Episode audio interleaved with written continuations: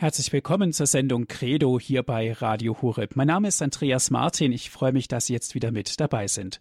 Viele Grüße gehen auch an alle Zuhörer, die uns hören über D A B plus, in unserem deutschlandweiten Programm und an alle Zuhörer von Radio Maria. Heute sprechen wir wieder über den Heiligen Geist. Der Heilige Geist könnte auch unser Wegbegleiter sein. Er geht mit uns auf unserem Weg, auf unseren Lebensweg. Wir sprechen darüber mit Herrn Spiritual Andreas Brüstle aus Freiburg. Er ist der Spiritual des Priesterseminars Karl Borromeum. Aus Freiburg ist er jetzt uns zugeschaltet. Herr Spiritual, ich freue mich, dass Sie sich wieder die Zeit genommen haben, heute in unserer Sendung Credo über den Heiligen Geist mit uns zu sprechen. Der Titel dieser heutigen Sendung, der Heilige Geist, ist unser Wegbegleiter. Wenn man das mal ganz pragmatisch sieht, ist das ja eine sehr gewagte Aussage. Geht denn der Heilige Geist neben uns her? Als Wegbegleiter? Spricht er zu uns? Flüstert er uns ins Ohr? Nimmt er uns an die Hand? Das sind alles diese Fragen, die wir damit verbinden könnten. Wie macht also das der Heilige Geist, dass er uns begleitet? Wie funktioniert das? Lieber Herr Martin, liebe Hörerinnen, liebe Hörer, Ihnen ein herzliches Grüß Gott. Ich wünsche Ihnen einen guten Abend. Schön, dass wir wieder heute Abend beisammen sind, über das Radio verbunden, und dass wir da ein wenig weitermachen mit unserem Thema Heiliger Geist. Und das können wir jetzt mittlerweile schon sagen, wir sind ja schon einen weiten Weg miteinander gegangen. Ich sage gerade noch einmal kurz, worum es in den letzten Sendungen geht, ging. Ich fasse nochmal zusammen, was wir bisher miteinander so überlegt haben. Also angefangen haben wir mit dem Wirken des Geistes Gottes im Alten Testament. Da haben wir ins Alte Testament hineingeschaut. Wir haben geschaut, wie der Geist Gottes da in der Schöpfung wirkt. Dann haben wir geschaut, wie dieser Geist Gottes die Propheten und andere biblische Gestalten auf Trab gebracht hat. Wir haben geschaut, wie Menschen in der Bibel also auf Gottes Wirken aufmerksam geworden sind. Und dann war der Schritt ins Neue Testament dran. Also wir haben dort in der Bibel, im Neuen Testament herumgeblättert und gesucht. Da war ganz wichtig auch das Pfingstereignis. Das war fast eine ganze Sendung, dieses Pfingstereignis. Erinnern Sie sich, wie wir die vielen Bilder angeschaut haben, die da das Pfingstereignis mit sich bringen. Also da ist der Sturm, die Feuerzungen und, und, und. Wir haben darüber nachgedacht und haben geschaut, was das für unser Leben bedeuten kann. Also unterm Strich, der Heilige Geist hat da Spuren im Leben der Menschen hinterlassen. Dieser Heilige Geist, er macht es wohl gerne so, dass er Menschen in Bewegung bringt, haben wir da festgestellt. Er hilft zu verstehen. Die Botschaft des Herrn ist den Leuten an Pfingsten so richtig ins Herz gefallen. Und dann sind wir in einem weiteren Schritt auf die Heiliggeist-Darstellungen zugegangen. Wir haben verschiedene Darstellungen ein wenig miteinander angeschaut und haben geschaut, was das bedeutet. Also zum Beispiel, ich nenne einfach nochmal im Rückblick dieses Stichwort Taube. Und das letzte Mal, da ging es dann um das Gebet, wie wir im Heiligen Geist also beten können. Darum ist es gegangen in der letzten Sendung, wo und wie der Heilige Geist da ist und wie er wirkt in unserem Gebet. Heute wollen wir einmal ein wenig weitergehen und mal schauen, wie der Heilige Geist uns begleitet, also wie der Heilige Geist das macht, dass er in unserem Leben vorkommt. Herr Martin, Sie haben gefragt, wie das geht, dass der Heilige Geist uns begleitet. Sie haben auch gefragt, ob das geht, dass der Heilige Geist uns begleitet. Antwort: Ja, ja, das geht. Aber das ist jetzt wohl zu wenig, also einfach nur zu sagen, ja, da begleitet uns schon der Heilige Geist. Da muss noch ein wenig mehr gesagt werden. Und ich möchte uns einladen, dass wir heute Abend einfach mal so eine kleine Zeitreise machen und doch einige Zeit zurückgehen. Nämlich schauen wir mal in die ersten Jahrhunderte hinein. Ich will ein wenig dieses Wirken des Heiligen Geistes als Wegbegleiter mit den alten Mönchen verknüpfen. Also vom alten Mönchtum möchte ich so heute Abend immer mal wieder etwas erzählen, wie die alten Mönche dieses Wirken des Geistes Gottes immer wieder erfahren haben. Also machen wir heute Abend eine kleine Zeitreise miteinander. Gehen wir also gedanklich in die ersten Jahrhunderte. Die Zeit, in die Zeit des beginnenden Mönchtums in Ägypten, Palästina, Kleinasien, also bis zu Benedikt von Nursia, so können wir sagen. Da gibt es keine einheitliche Linie, also der Heilige Geist in einer Art als Wegbegleiter wurde da nicht herausgeschält. Die Menschen haben diesen Heiligen Geist als Wegbegleiter ganz unterschiedlich erfahren. Schauen wir einmal, was da passiert ist. Die Frage nach der Begleitung des Heiligen Geistes hat begonnen, als Menschen in ihrem eigenen Leben immer wieder danach gefragt haben, was sie denn aus ihrem Leben machen sollen. Was hat Gott mit meinem Leben vor? Das ist ja jetzt keine uralte Frage, sondern diese Frage, die stellt sich jeder wohl einmal in seinem Leben. Was hat Gott mit meinem Leben vor? Was hat die Welt davon, dass es mich gibt? Wie soll ich leben, damit mein Leben sinnvoll wird und Gott daran eine Freude hat? Die alten Mönche leben sehr stark von der inneren Überzeugung, dass der Mensch zur Selbstwerdung kommen soll. Der Glaube, so waren diese Leute von damals also davon überzeugt, der Glaube, er will helfen, immer mehr zu erfahren, wer man eigentlich selber ist. Selbstwerdung nennt man das. Immer mehr zu wissen, wer ich selbst bin, wo ich hingehöre, was Gott in meinem Leben vorhat, wo ich innerlich zu Hause bin, wozu bin ich auf Erden, was hat die Welt davon, dass es mich gibt? Dabei geht es diesen alten Mönchen nicht darum, ob ein Mensch gut oder schlecht ist, sondern er ist eben so, wie er ist, und gerade darin will das Wirken des Geistes erspäht werden. Davon waren sich diese Menschen von damals ganz sicher, davon überzeugt.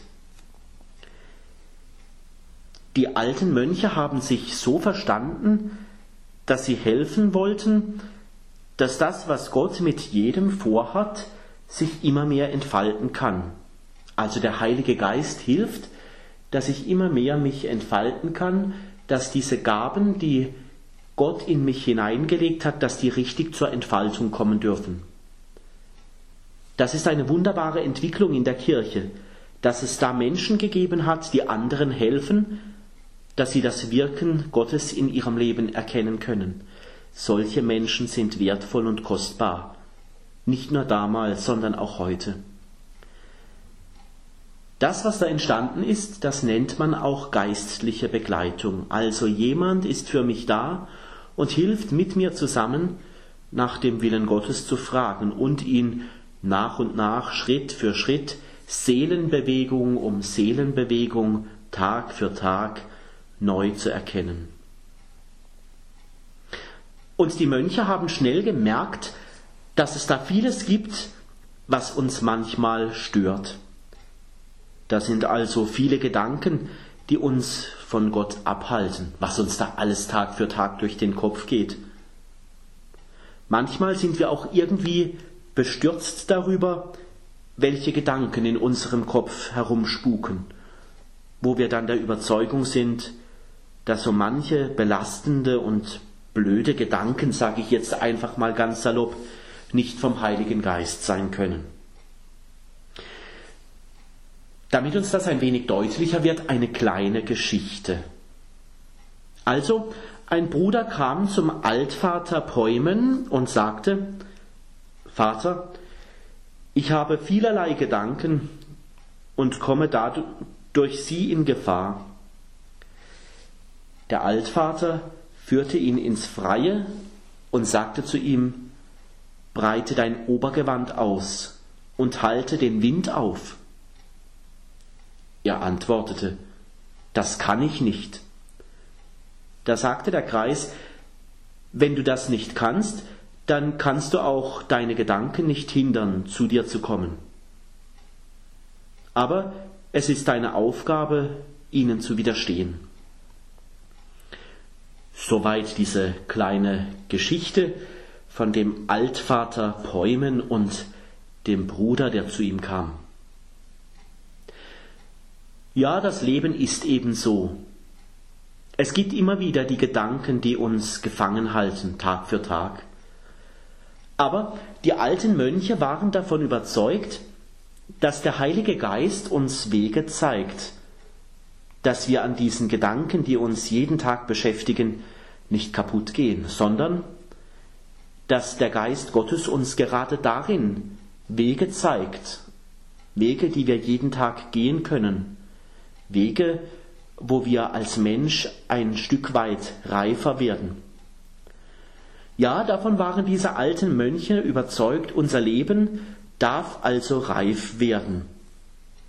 Voraussetzung: die Öffnung für den Heiligen Geist, für sein Wirken in unserem Leben.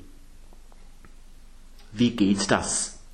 Schauen wir da einfach ein wenig, wie uns da dieser Heilige Geist öffnet. Zum Beispiel im gemeinsamen Gespräch mit jemandem, der aus dem Glauben lebt. Da dürfen wir ja immer wieder erfahren, dass wir da uns gegenseitig bereichern. Wir lernen zum Beispiel in den Gesprächen mit anderen zu unterscheiden, was wichtig ist und weniger wichtig. Neue Ideen werden uns da gesagt. Vieles geht uns da neu auf. Oder ich möchte auch das gemeinsame Gebet nennen, wo wir immer wieder auch vom Heiligen Geist geführt werden. Ich erinnere an die Sendung vom letzten Mal.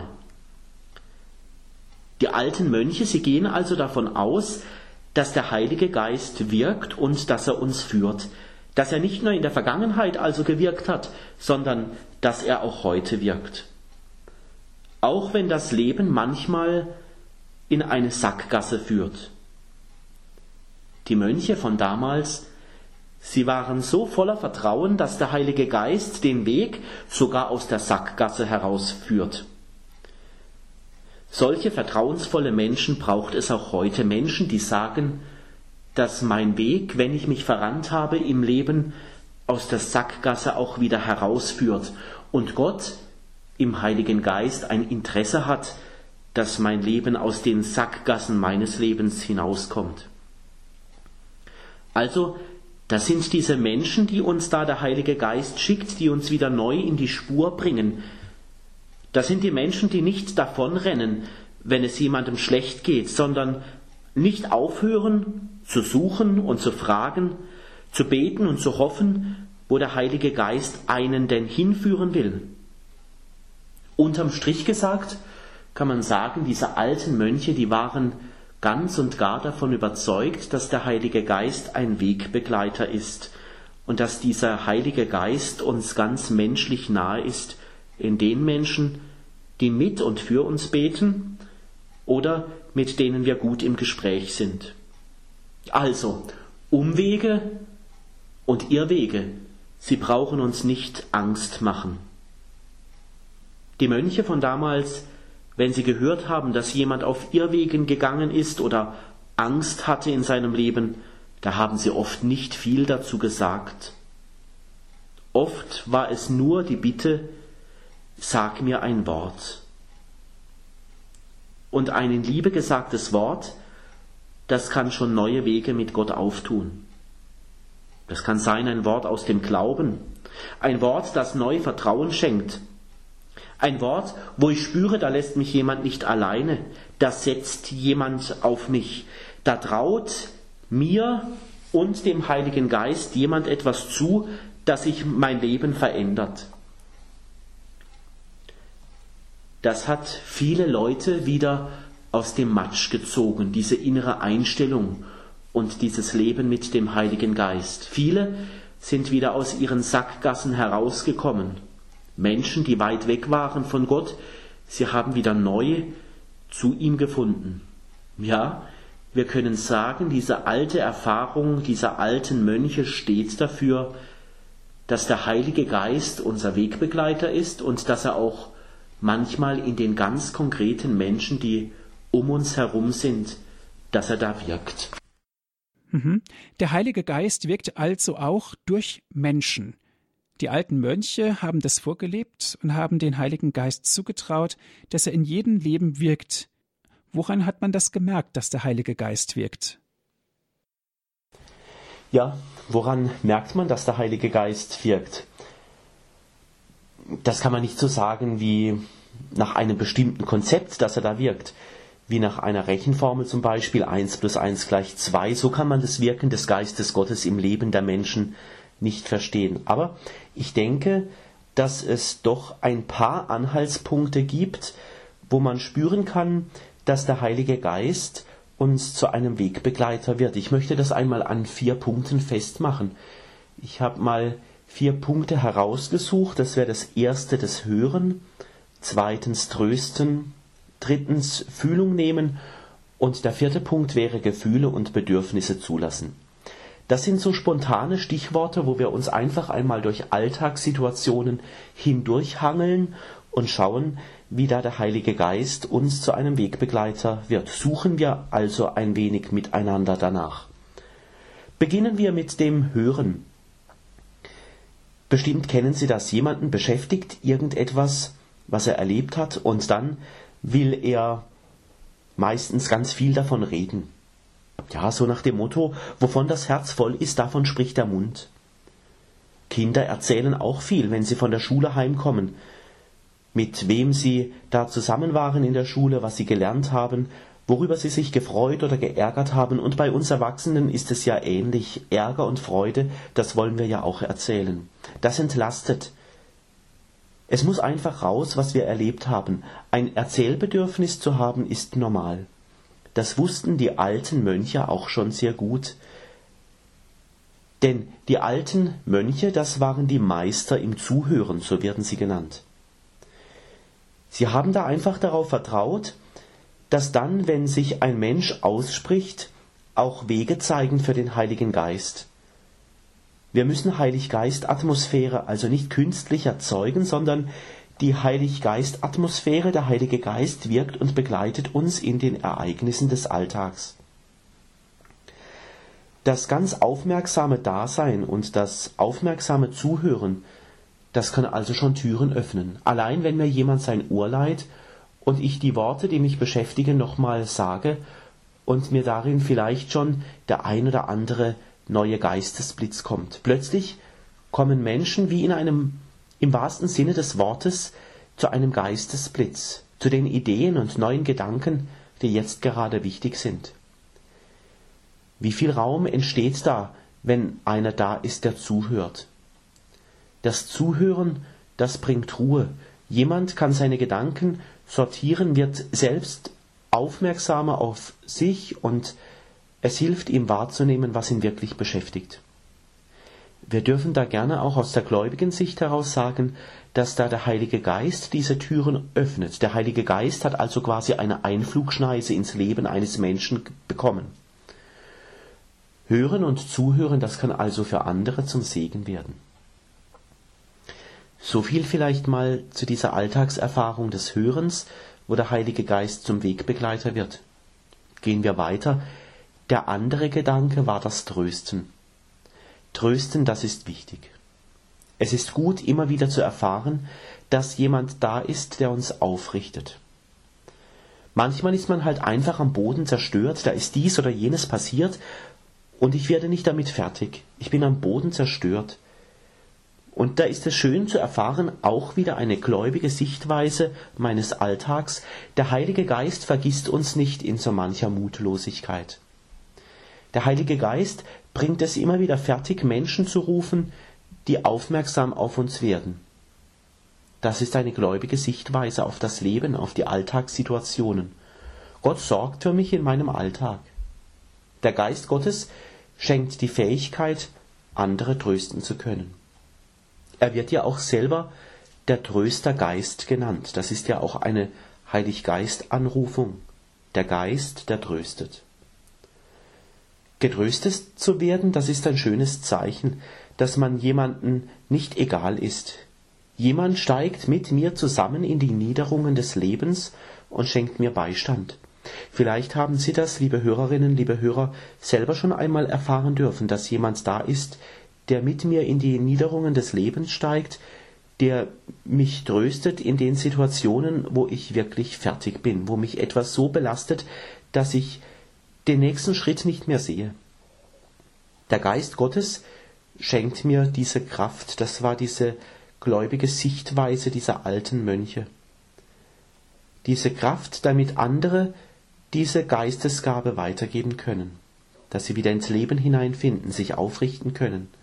Der Heilige Geist als Wegbegleiter, also er macht es wohl gerne so, dass er Menschen entzündet, so ganz innerlich, damit sie die Gabe zum Trösten bekommen und diese Gabe zum Trösten für andere einsetzen. Ich möchte uns einladen, auch in unserem Alltag immer wieder einmal zu schauen, wo hat uns denn jemand getröstet, wo ja war jemand für uns da, wo hat jemand in meinem Umfeld ganz besonders diese Gabe zum Trösten bekommen.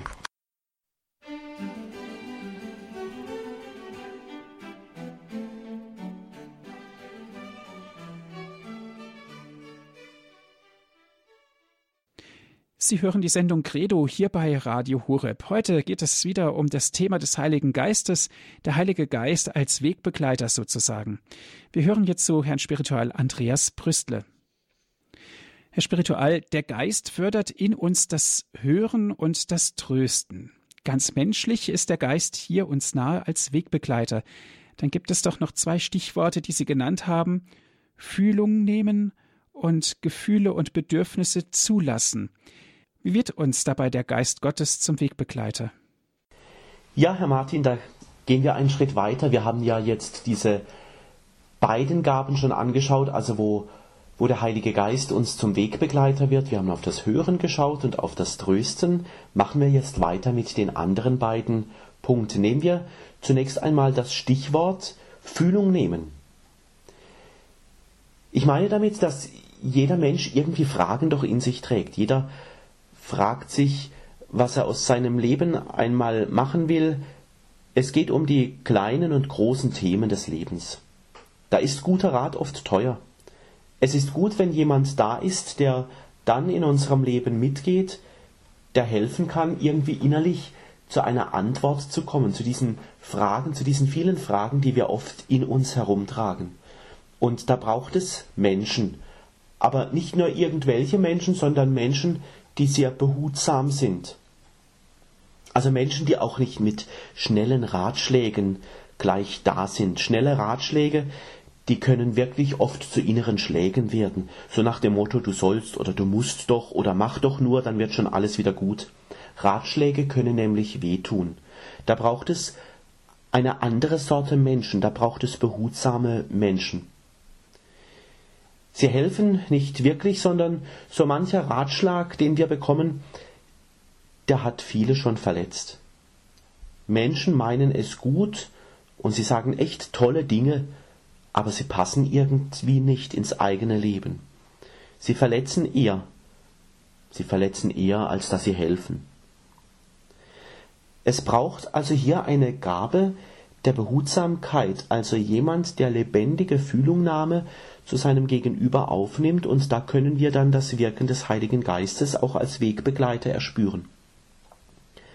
Den Heiligen Geist kann ich ja bitten, wenn ich mit jemandem ein intensives Gespräch führe, dass er mir die richtigen Worte gibt. Ich muss ja nicht einfach in ein Gespräch oder in eine Begegnung hineingehen und das sagen, was ich schon immer mal sagen wollte, oder einfach nur so darauf losplappern, sondern ich kann mich ja auch bemühen, mich ganz, soweit es eben geht, auf den anderen einzulassen.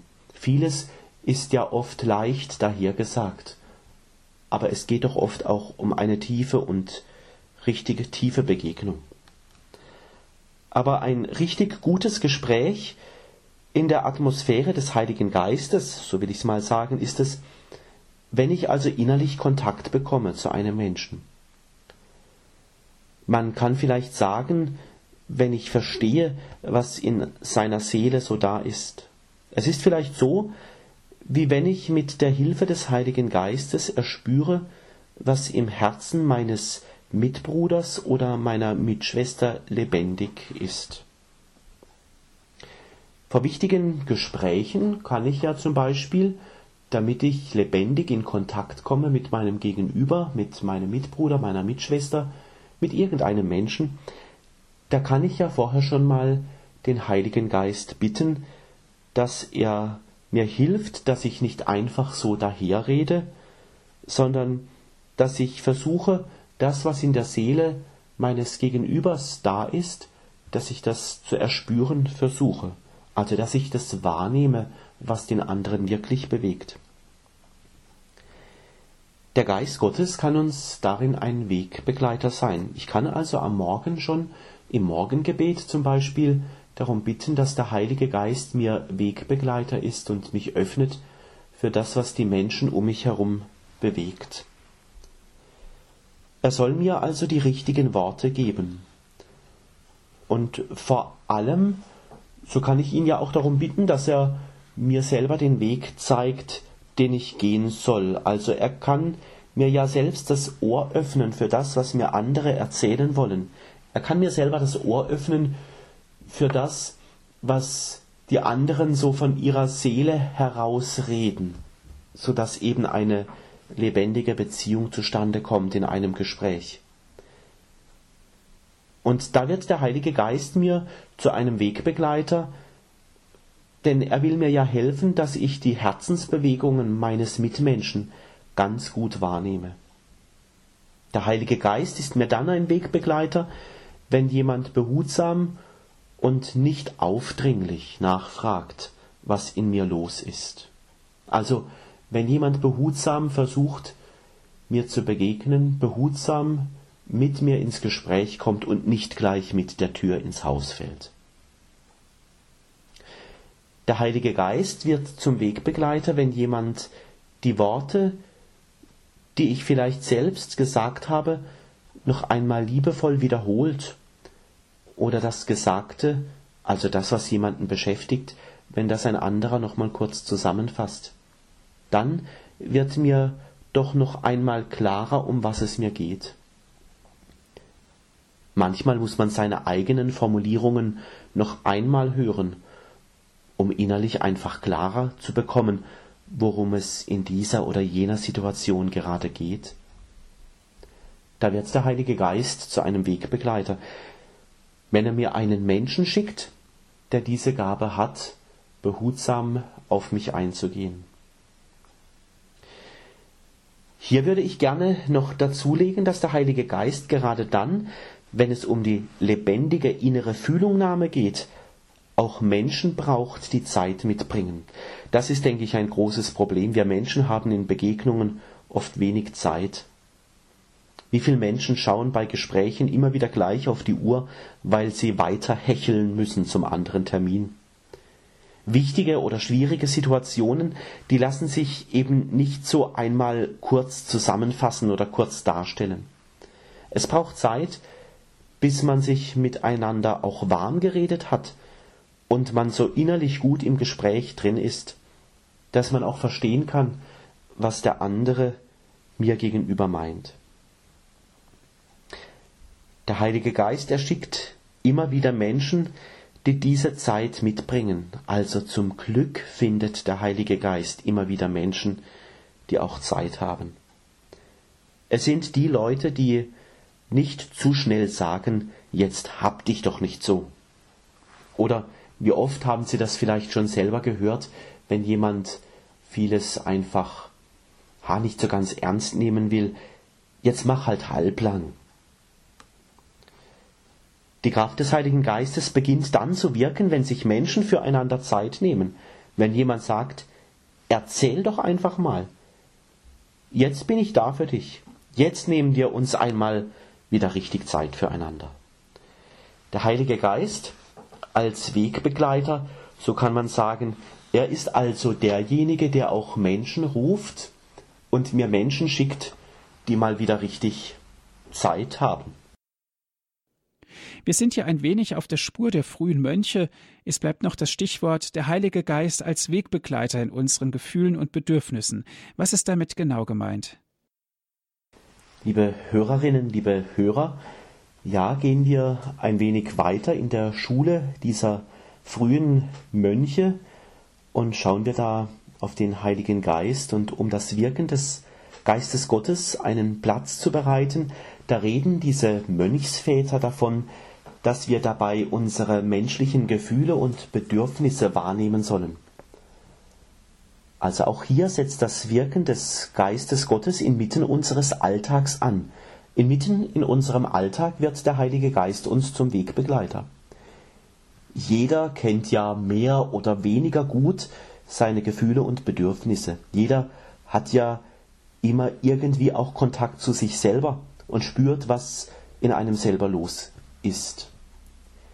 Hier geht es also, wenn wir das Wirken des Heiligen Geistes als Wegbegleiter ein wenig anschauen wollen, bei den alten Mönchen, bei diesen frühen Mönchen, um unsere Innenwelt, also um das, was in uns gerade so los ist. Evagrius Ponticus, er rät zum Beispiel dazu, das ganz bewusst zu machen, was da in uns lebt, also ganz aufmerksam zu werden, wie so unsere Innenwelt gerade aussieht. Ich möchte ein paar Beispiele dazu sagen, also wie es in uns so aussehen kann.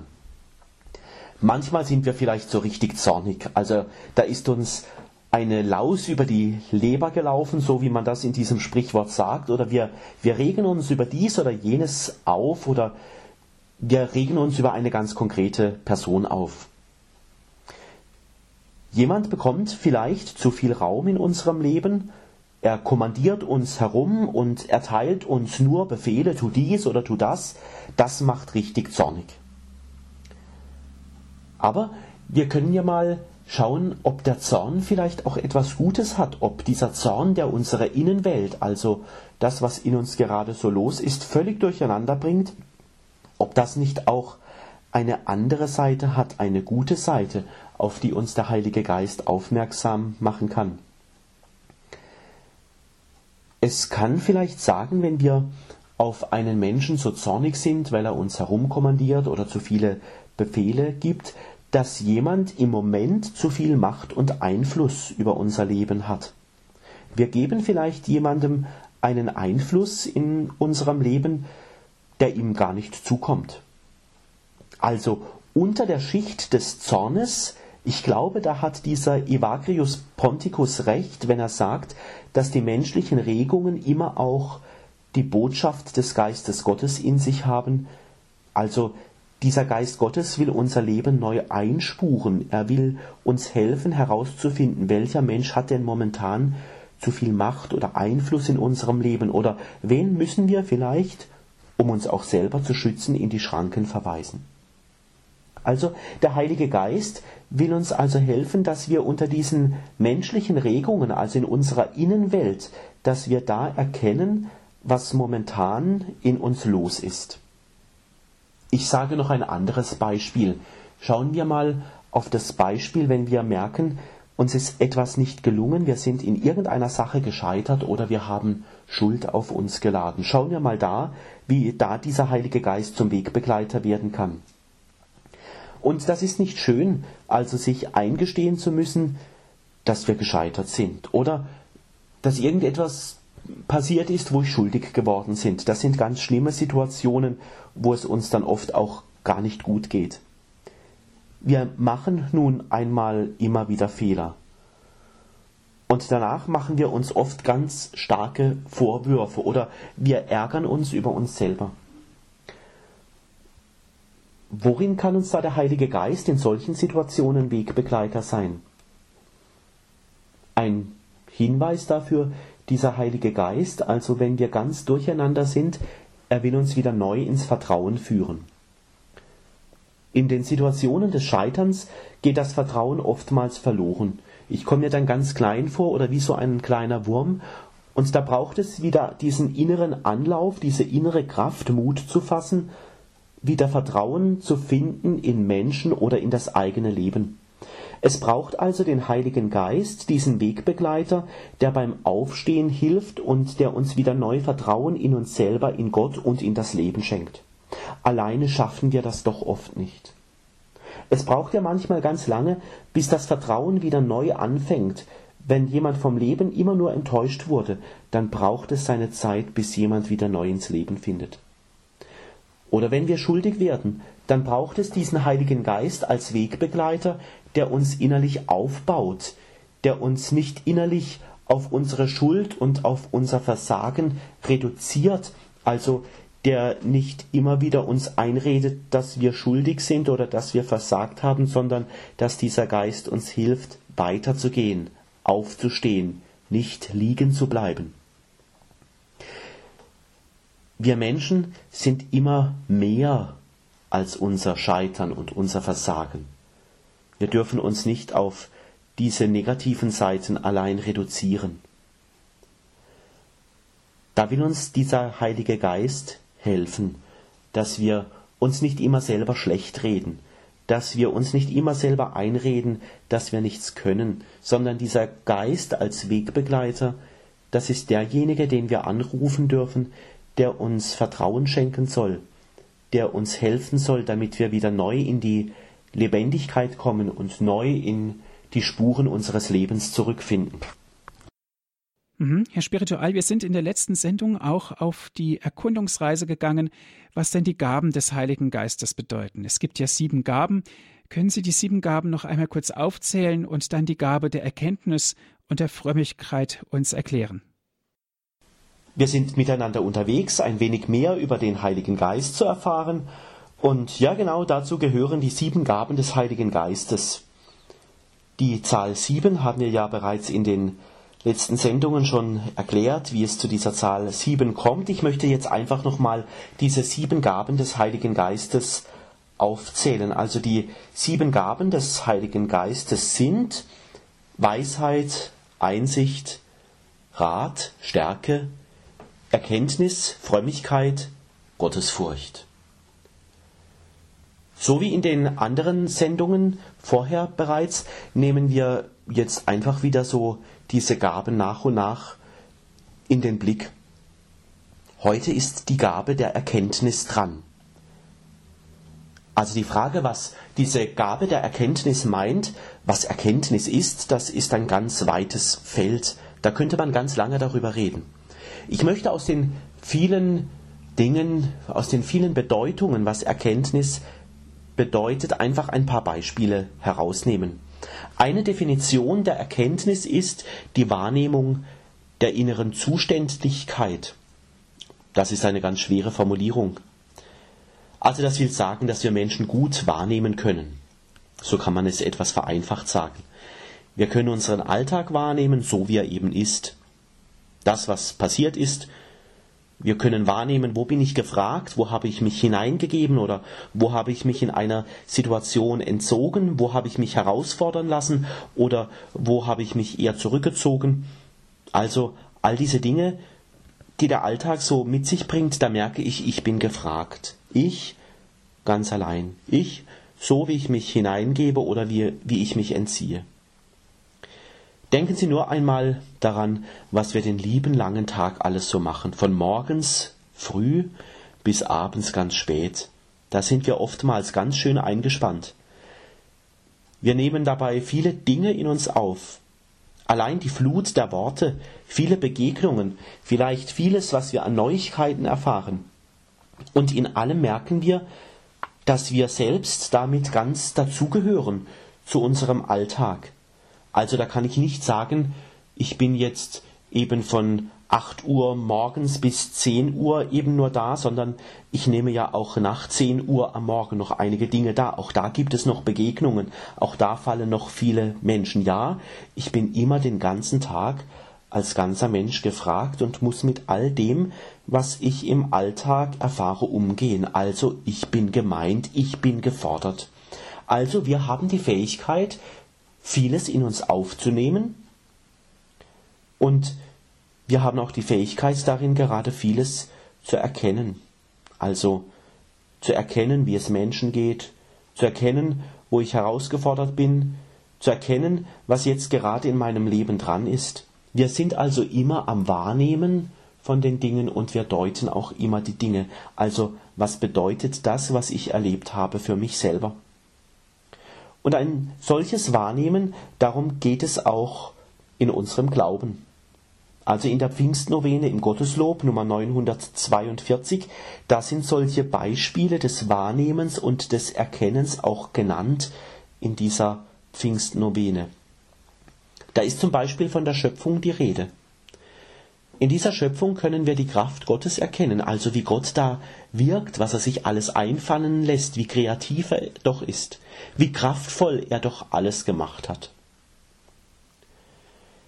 Wir können schauen, was die Natur so alles hervorbringt, und wir dürfen dahinter immer noch den Schöpfer erkennen.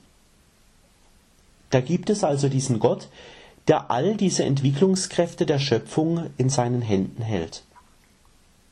Und in dieser Kraft des Geistes der Erkenntnis, da können wir erkennen, dass in der Erlösung auch uns die Liebe begegnet. So sagt die Pfingstnovene weiter. Der, derjenige, der nach Erkenntnis fragt, der fragt auch immer, ja, was bedeutet das für mich? Wenn ich also an die Erlösung denke und dass in der Erlösung Jesu uns Liebe begegnet, so kann dieser Geist mir helfen, das, was Jesus gelebt hat, das Leben des Herrn zu deuten. Also welche Bedeutung hat dieses Leben von Jesus, was er getan hat für mich? Da können wir natürlich bei den äußeren Dingen zunächst mal stehen bleiben, denn dann ist Jesus eben nur ein Mensch, der eben mal gelebt hat. Der Geist der Erkenntnis hilft dem suchenden und fragenden Menschen aber, in all den Gesten und Taten des Herrn noch einmal tiefer zu sehen. Also, wer so lebt wie Jesus, wer so liebt wie Jesus, wer so betet wie Jesus, wer sich so für andere hingibt bis in den Tod und wer vom Himmel her die Auferstehung, das Leben geschenkt bekommt, der kann nur von Gott sein. Der Geist der Erkenntnis, er will uns also helfen, dass wir immer mehr Jesus kennenlernen dürfen, immer mehr erspüren dürfen, was diese Liebe des Herrn für uns bedeutet und dass diese Liebe des Herrn uns erlöst hat und dass diese Liebe des Herrn uns bis hinein in unsere Tage gilt. Jetzt kommt noch der Geist der Frömmigkeit. Frömmigkeit klingt ja immer etwas weltfremd. Man könnte auch fragen, ist es schlimm, fromm zu sein? Nein, Herr Martin, liebe Hörerinnen, liebe Hörer, fromm sein, das ist gar nicht schlimm. Schauen wir ein wenig auf die Gabe der Frömmigkeit und schauen wir mal, was dieses Wort Frömmigkeit denn eigentlich so bedeutet. Frömmigkeit, das ist nämlich bis ins neunzehnten Jahrhundert hinein ein Wort, das man im Alltag oft gebraucht hat. Es heißt schlichtweg, dieses Wort fromm zu sein, wenn man es übersetzt, es heißt tüchtig sein. Also wenn jemand fleißig ist, wenn jemand tüchtig ist, wenn jemand seine Sache gut macht und gut machen will, dann sagt man bis ins neunzehnten Jahrhundert, jemand ist fromm. Frömmigkeit, das ist also eine hohe Auszeichnung. In der Bibel hat dieses Tüchtigsein etwas damit zu tun, das können wir in Exodus einundzwanzig zehn nachlesen, dass jemand ganz davon lebt, dass Gott Menschen erwählt. Wenn das Vertrauen mehr und mehr wächst, so wie zum Beispiel bei Abraham, dann ist jemand tüchtig, also fromm. Jemand ist tüchtig im Vertrauen auf Gott. Frömmigkeit meint also nicht ein Pflichtgefühl gegenüber Gott, sondern das ist so etwas wie ein tiefes inneres Wissen, dass ich jemandem Danke sagen darf für das, was mir im Leben geschenkt ist. Frömmigkeit meint also auch das geistliche Leben, also unser Beten und Singen, unser Lesen in der Heiligen Schrift und, und, und. Frömmigkeit, das ist nicht nur eine Leistung, die wir tun, sondern es ist zuerst ein Zeichen der Dankbarkeit, wenn wir tüchtig sind im Glauben. Also tüchtig zu sein, zum Beispiel, wenn ich mehr wissen will von Gott, und deshalb lese ich ganz tüchtig in der Bibel, weil ich ihn mehr kennenlernen will. Ich bin tüchtig im Gebet, weil Jesus zu meinem Leben einfach dazugehört, weil ich ihn nicht mehr wegdenken will aus meinem Leben. Er ist so etwas geworden wie so ein inneres Skelett meines Lebens, das meinem Leben inneren Halt gibt. Ohne den inneren Halt brechen wir Menschen zusammen. Wer fromm ist, der darf aber auch nicht am Nächsten vorbeigehen. Das hat die Kirche immer wieder betont. Wir sind nicht fromm, also tüchtig im Glauben für uns alleine. Der Christ ist immer auch in einen ganz konkreten Alltag, in ganz konkrete Situationen hineingestellt. Wir leben ja nicht in einer frommen Luftblase, in der das Leben nicht vorkommt. Wer also im Sinn von Jesus fromm ist, der hat einen Blick für diejenigen, die um uns herum leben. Besonders gilt das dabei im Leben, besonders gilt das im Blick auf diejenigen, die im Leben zu kurz gekommen sind. Da ist uns ja unser Papst Franziskus ein gutes Beispiel, ein gutes Vorbild. Er lebt aus dem Gebet und zugleich betont er immer wieder, wie wichtig unsere Nächsten sind. Wenn er den Blick auf die Menschen einfach nicht vergisst, besonders auch der Blick auf die Armen, der darf uns einfach nicht wegrutschen in unserer Kirche. Ich glaube, dass man die Christen in Zukunft nicht mehr an den großen Gebäuden oder an dem gesellschaftlichen Einfluss erkennt, sondern daran, ob wir einen Blick für die Armen und die Benachteiligten haben. Also, ob wir etwas aus dem Evangelium gelernt haben und das in unser Leben mit hineinnehmen und umsetzen. Also in diesem Sinn will dieser Geist der Frömmigkeit uns anspornen und uns aufmerksam machen auf unser geistliches Leben, also tüchtig zu sein im geistlichen Leben und tüchtig zu sein, also fromm zu sein, auch im Blick auf den Nächsten. Diese Gabe des Geistes, diese Frömmigkeit, die fasst also die Gottesliebe und die Nächstenliebe zusammen. Gottes- und Nächstenliebe gehören zusammen. Und die Tüchtigkeit im Gebet und die Tüchtigkeit für die Armen, die können durch unser Leben und durch das, was wir tun, zur Ehre Gottes werden. Deshalb dürfen wir gerne immer wieder beten: Komm, Heiliger Geist, du Geist der Frömmigkeit. Ich darf mich ganz herzlich bei Ihnen bedanken, Herr Spiritual, für Ihre Ausführungen, die Sie uns gegeben haben, heute zum Thema des Heiligen Geistes als Wegbegleiter hier bei Radio Horeb. Dankeschön auch an Sie, liebe Hörerinnen und Hörer, dass Sie mit dabei gewesen sind. Wie immer gibt es diese Sendung zum Nachhören auf C D. Bestellen Sie sich einen C D-Mitschnitt unter null acht drei zwei drei neun sechs sieben fünf eins zwei null. Das ist die Telefonnummer von unserem C D-Dienst. Noch einmal null acht drei zwei drei neun sechs sieben fünf eins zwei null. Wenn Sie von außerhalb Deutschlands anrufen, null null vier neun vorab wählen. Weiter geht es mit der acht drei zwei drei neun sechs sieben fünf eins zwei null. Oder auf unserer Internetseite w w w punkt horeb punkt org gibt es auch die Sendung zum Herunterladen auf den Computer.